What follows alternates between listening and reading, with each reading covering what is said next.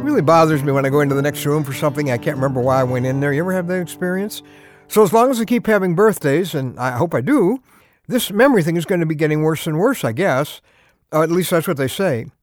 Now, my wife's grandfather, well, he lived to be ninety-three years old, and frankly, there wasn't much that he remembered near the end. She called him one day. She told him who it was, and he didn't say much, and then she said, "Granddad, this is your granddaughter." And then she said, "I love you." Well, it seemed like he was almost embarrassed. He said, I, uh, I don't know you. He's thinking, who is this strange woman calling this old man and telling him she loves him? Well, it was pretty tough for my wife because she was very close to her grandfather.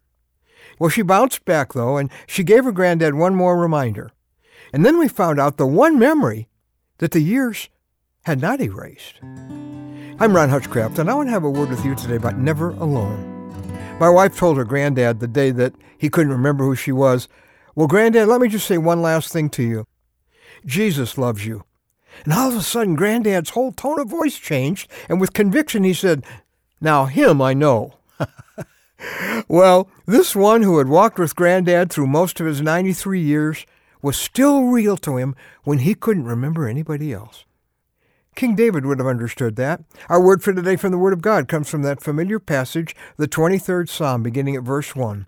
"The Lord is my shepherd, I shall not be in want. He makes me lie down in green pastures. He leads me beside quiet waters. He restores my soul. He guides me in paths of righteousness for his name's sake. And even though I walk through the valley of the shadow of death, I will fear no evil, for you are with me. Your rod and your staff, they comfort me." The Lord, basically, David is saying here, is David's one always person.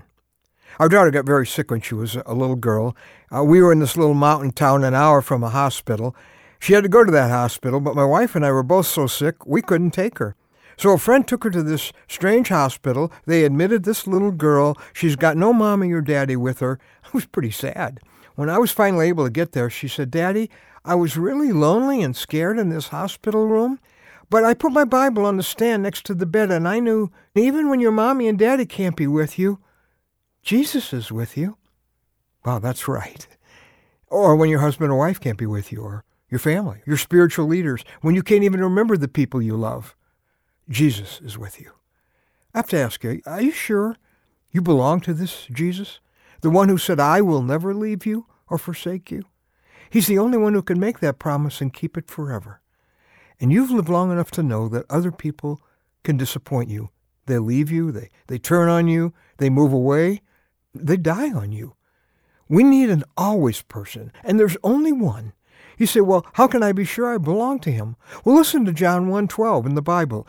"To as many as believed in him, to those who received him, he gave the right to become the children of God." So you do it by invitation. You don't know Jesus automatically just because you're religious or you went through the right rituals or you know a lot about him or you hang out in Christian places. You got to believe in him, and that's total trust, like a, a drowning person grabbing a lifeguard. And you're trusting him to remove that sin wall between you and God, the death penalty you and I deserve for running our own lives. Coming to that cross where he died and beginning a God relationship and telling Jesus, "I'm pinning all my hopes on you." If you're not sure you've done that, you want to be sure you belong to Jesus, that always person? Would you go to our website? It's a new story dot com. You'll find out there how to be sure you belong to him. That's a new story dot com. My wife's grandfather had the personal closeness of Jesus every season of his life right to the end, right through the valley of the shadow of death. Look, don't wait any longer to begin this forever relationship. The earlier you start, the better you're going to know the one who is your one always person.